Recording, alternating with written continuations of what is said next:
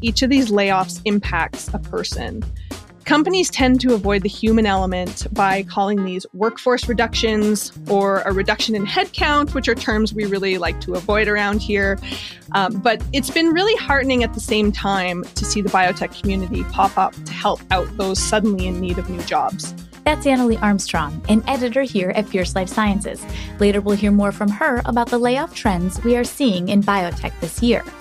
I'm Teresa Carey, and this is the top line from Fierce Biotech, Fierce MedTech, and Fierce Pharma. Today is Friday, July 22nd, and this week, nearly our entire team is meeting in Washington, D.C., some of them meeting each other for the first time. So instead of bringing you the latest news today, we've got something a little different a deep dive into the important topics of industry layoffs and generics. And then next week, we're devoting an entire podcast to our next gen virtual event. You won't want to miss that one. We've got an amazing lineup of panelists.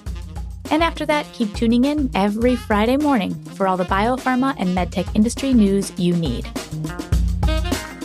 If there's been one theme that tells a story about biotech's situation in 2022, it's layoffs.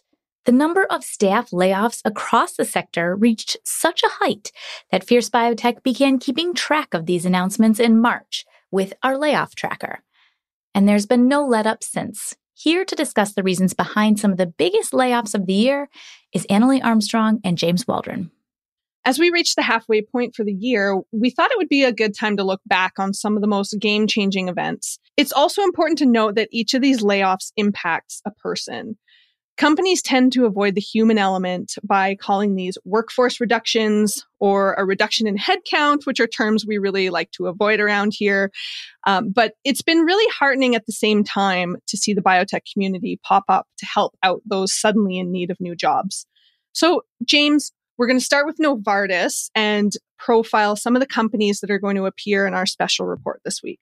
Well, I mean, Novartis is kind of the odd one out on our list, really, because it's the only big pharma. And in their case, it's not really a response to the biotech bear market, rather than the result of some quite ambitious restructuring at the company. So this is a this is a pharma that's trying to combine its pharma and oncology divisions into a single innovative medicines unit.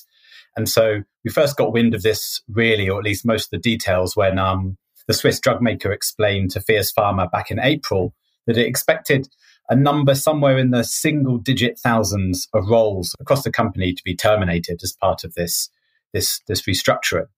And then we had to fast forward to June for when we got the full details where Novartis revealed that around 8,000 of its 108,000 employees worldwide um, would potentially face the axe, including around 1,400 roles at its home base in Switzerland alone.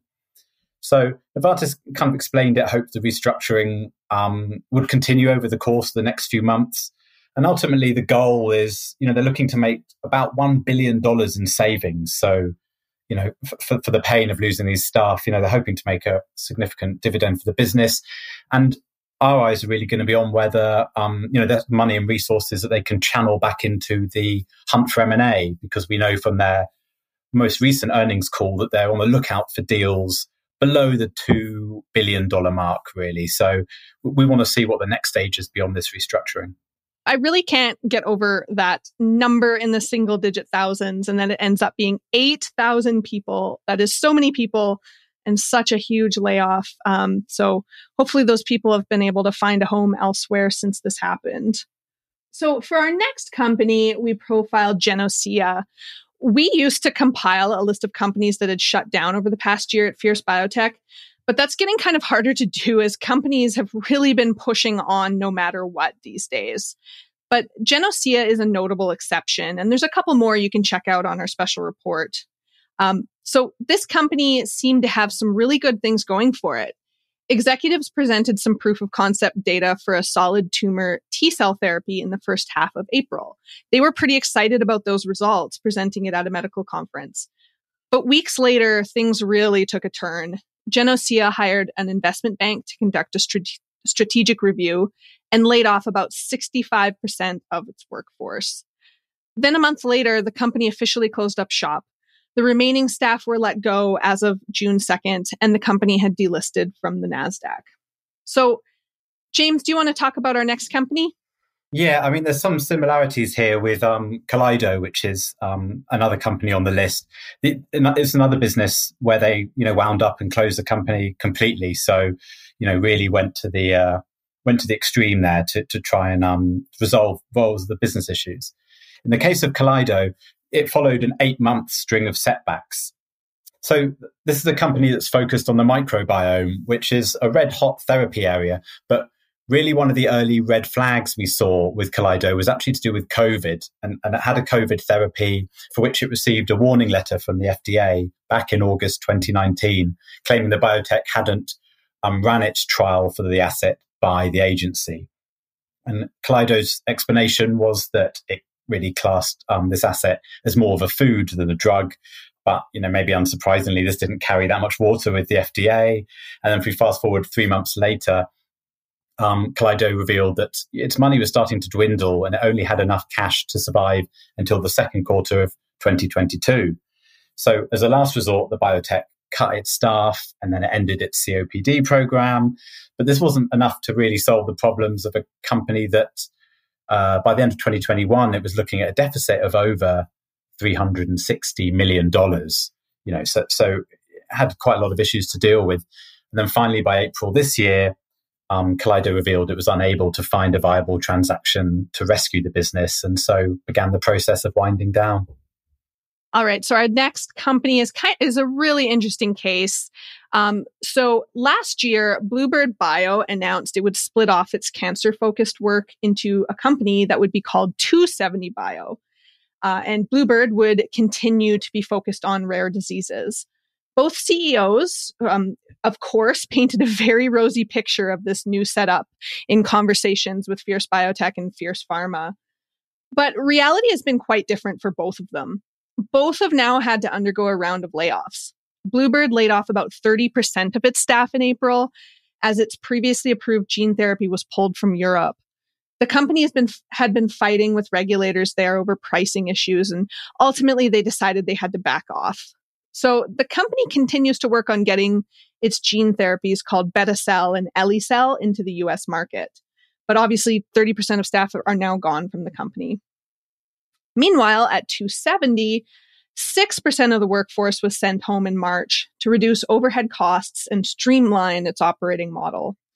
So it, it, was kind of interesting to see any cuts at all because the company emerged with a slim down model in the first place, which is something the CEO really touted. And, you know, they said they had the best model possible to move forward. So this cut was meant to save about $30 million and extend 2seventy's cash runway into 2023. Well, I think that's interesting in terms of the the split that Bluebird made because that's actually something that's kind of a theme that we saw in another com- uh, company that I looked at, Yumanity. Uh, but I'm getting ahead because that's kind of where the company ended up. So if we rewind a little bit, um, this was a, this was really a biotech that we had really high hopes for. Um, it was focused on another hot therapy area, neurodegenerative disease. Um, it made Fierce Biotech's Fierce 15 list back in 2015, only a year after the company was founded. And then uh, by 2020, uh, Yumanity had signed a licensing deal with Merck to the tune of $500 million for a couple of therapies. Um, so, you know, it seemed full steam ahead, but costs started to balloon as they were um, pushing their Parkinson's disease candidate through the clinic. And then they got slapped with a partial hold from the FDA on a multi dose clinical trial. So, you know, by fe- February this year, the company had announced it had to lay off 60% of its workforce, which gave you a sign of some of the trouble they were in. You know, there were some last resort attempts to save the business, but ultimately what they ended up doing was, you know, as we mentioned, splitting up the business entirely. So Johnson Johnson took over that, that lead Parkinson's therapy and a selection of unpartnered assets.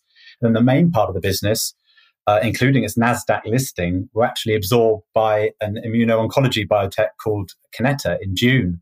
And then Yumanity, you know, as a business with its own brand, really disappeared. So quite a sad end to to a, a biotech that we had really high hopes for. And I think, you know, sadly, that's a story we've been seeing with some of the companies, right?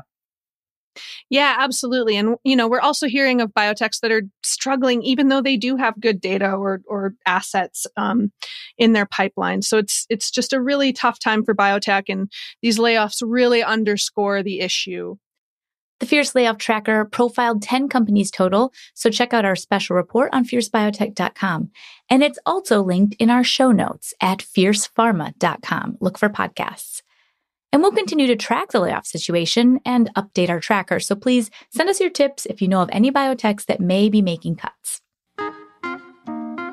Next up, Fierce Pharma did another special report, this time on the top 10 companies by sales of generic drugs. And in the report, we reveal some interesting things going on in that sector of the industry.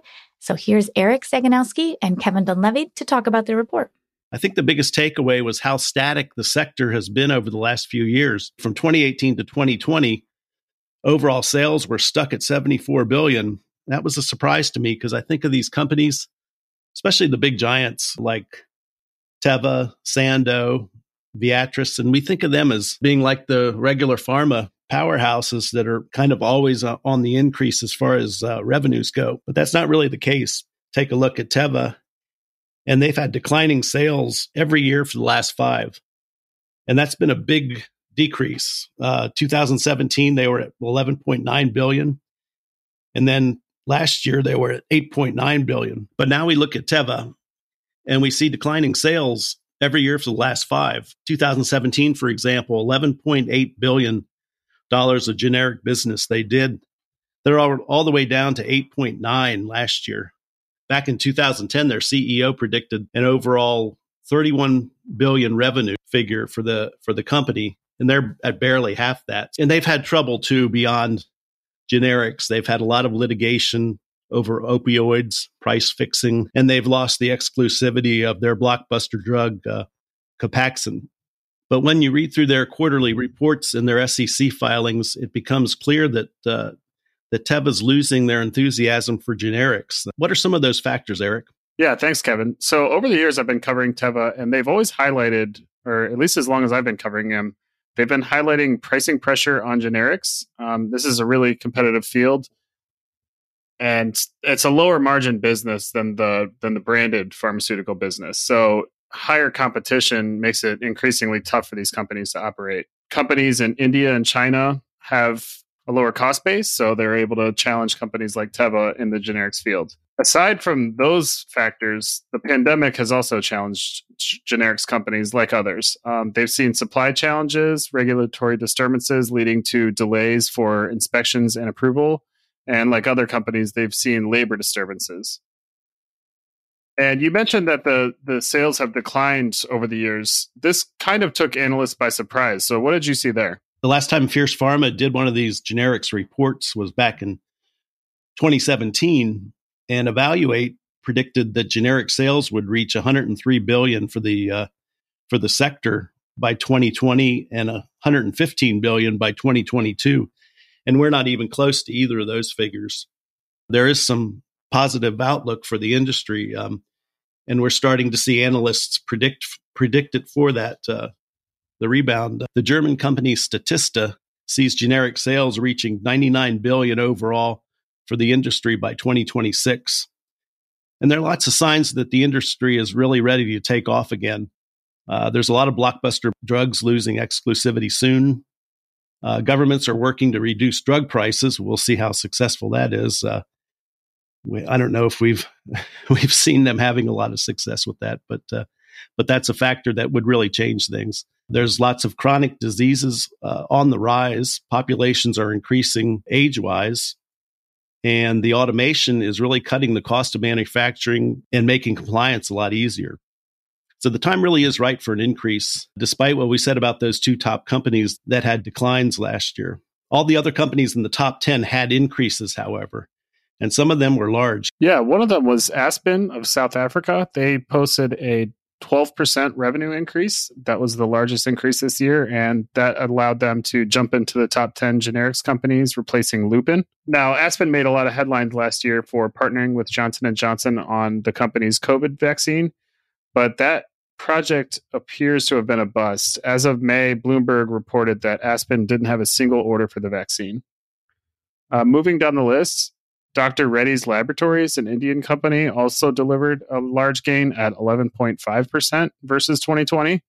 Um, this company is continuing to grow. They recently inked a partnership with Novartis to help that company uh, market some of its drugs in India.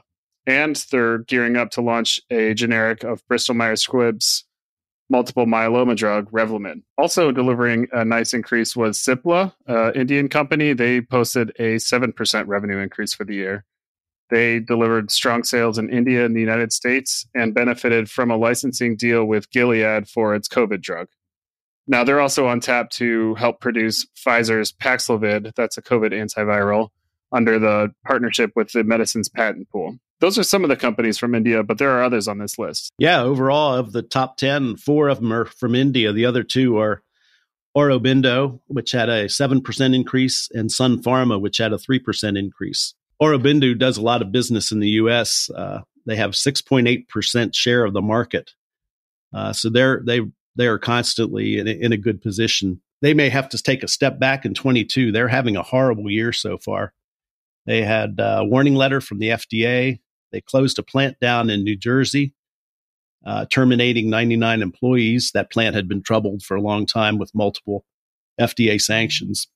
They've also had a recall of one of their antibiotic drugs, and they lost a court battle with uh, Teva, preventing it from selling a generic version of one of Teva's drugs until 2033. As for Sun Pharma, they're one of the most prolific drug sellers in the world. They sell to over 100 countries, and they have a very diverse portfolio, and that's really served them well through uh, kind of a tough time in the industry.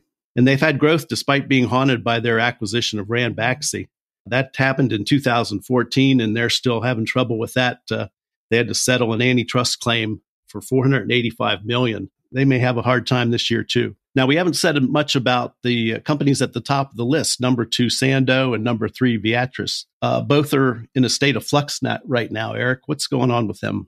We've talked about the challenges that these companies are facing, and that has not made them the favorite businesses uh, for the, some of the big pharma CEOs. So you're seeing a lot of big pharmas look at separating their their generics businesses or their API businesses off so they can focus on their brands. Um, to that point, Novartis is thinking about what to do with Sandoz. They might spin it off, they might keep it, but so far they haven't said. They are going to decide by the end of the year. Viatris came into being through the merger of Mylan and Pfizer's Upjohn unit, and they recently sold off their portfolio of biosimilars to Biocon for 3.3 billion. This just shows that the industry is in flux right now a lot of big pharmas are looking to focus on their brands more than generics. That's it for the top line. I'm senior producer Teresa Carey. Our sound engineer is Caleb Hodgson. You can find out more about these topics in our show notes at fiercepharma.com. Look for podcasts. Don't forget to follow the top line on Apple Podcasts, Spotify, Google Podcasts, and anywhere you listen. And that's the bottom line from the top line.